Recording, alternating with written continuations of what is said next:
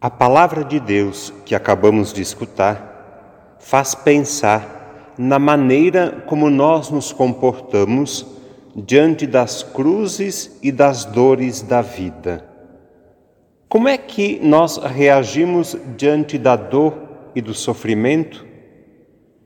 Uma doença, um acidente, uma tragédia, uma separação, a morte de um familiar, uma pandemia, um grande prejuízo. Como ficamos diante da sensação da ausência ou do abandono de Deus? Há diferentes maneiras de reagir e de se comportar diante das dores e das cruzes da vida.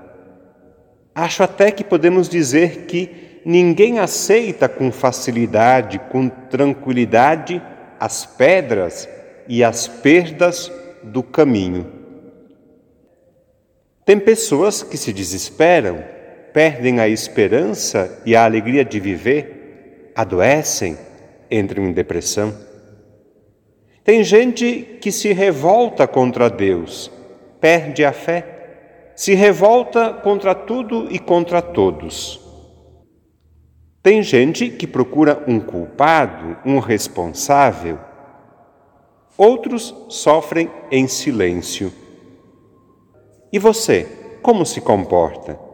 Como age e reage diante das cruzes e dificuldades da vida? Jesus e os discípulos, como se comportaram diante da cruz? Como reagiram? O que fizeram?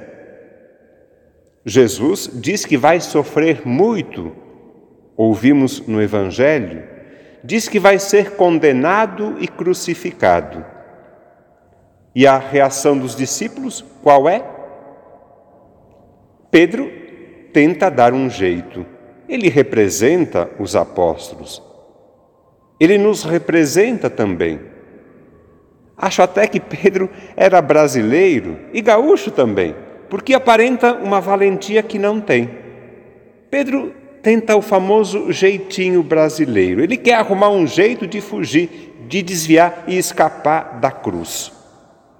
Hoje, nós poderíamos dizer até que Pedro é um negacionista. Aliás, foi ele mesmo que negou Jesus três vezes. Diante desse comportamento impulsivo de Pedro, Jesus manda ele se acalmar, baixar a bola. Menos, Pedro, menos. Jesus dá um chega para lá e manda Pedro sair da frente, porque ele está atrapalhando. E então, Jesus acrescenta três exigências para quem deseja ser seu discípulo.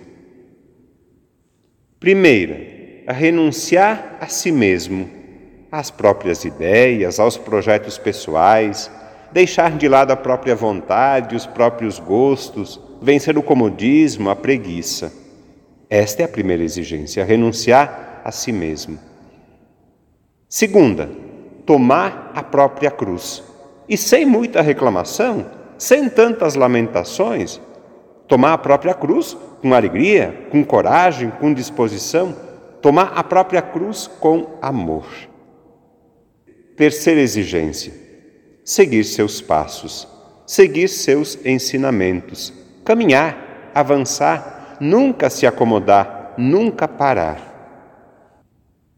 Neste domingo, nós nos damos conta que seguir Jesus não é, então, uma obrigação, uma imposição. Claro que não. Seguir Jesus não pode ser um peso ou um problema, nunca. Não pode ser motivo de reclamação, de jeito nenhum.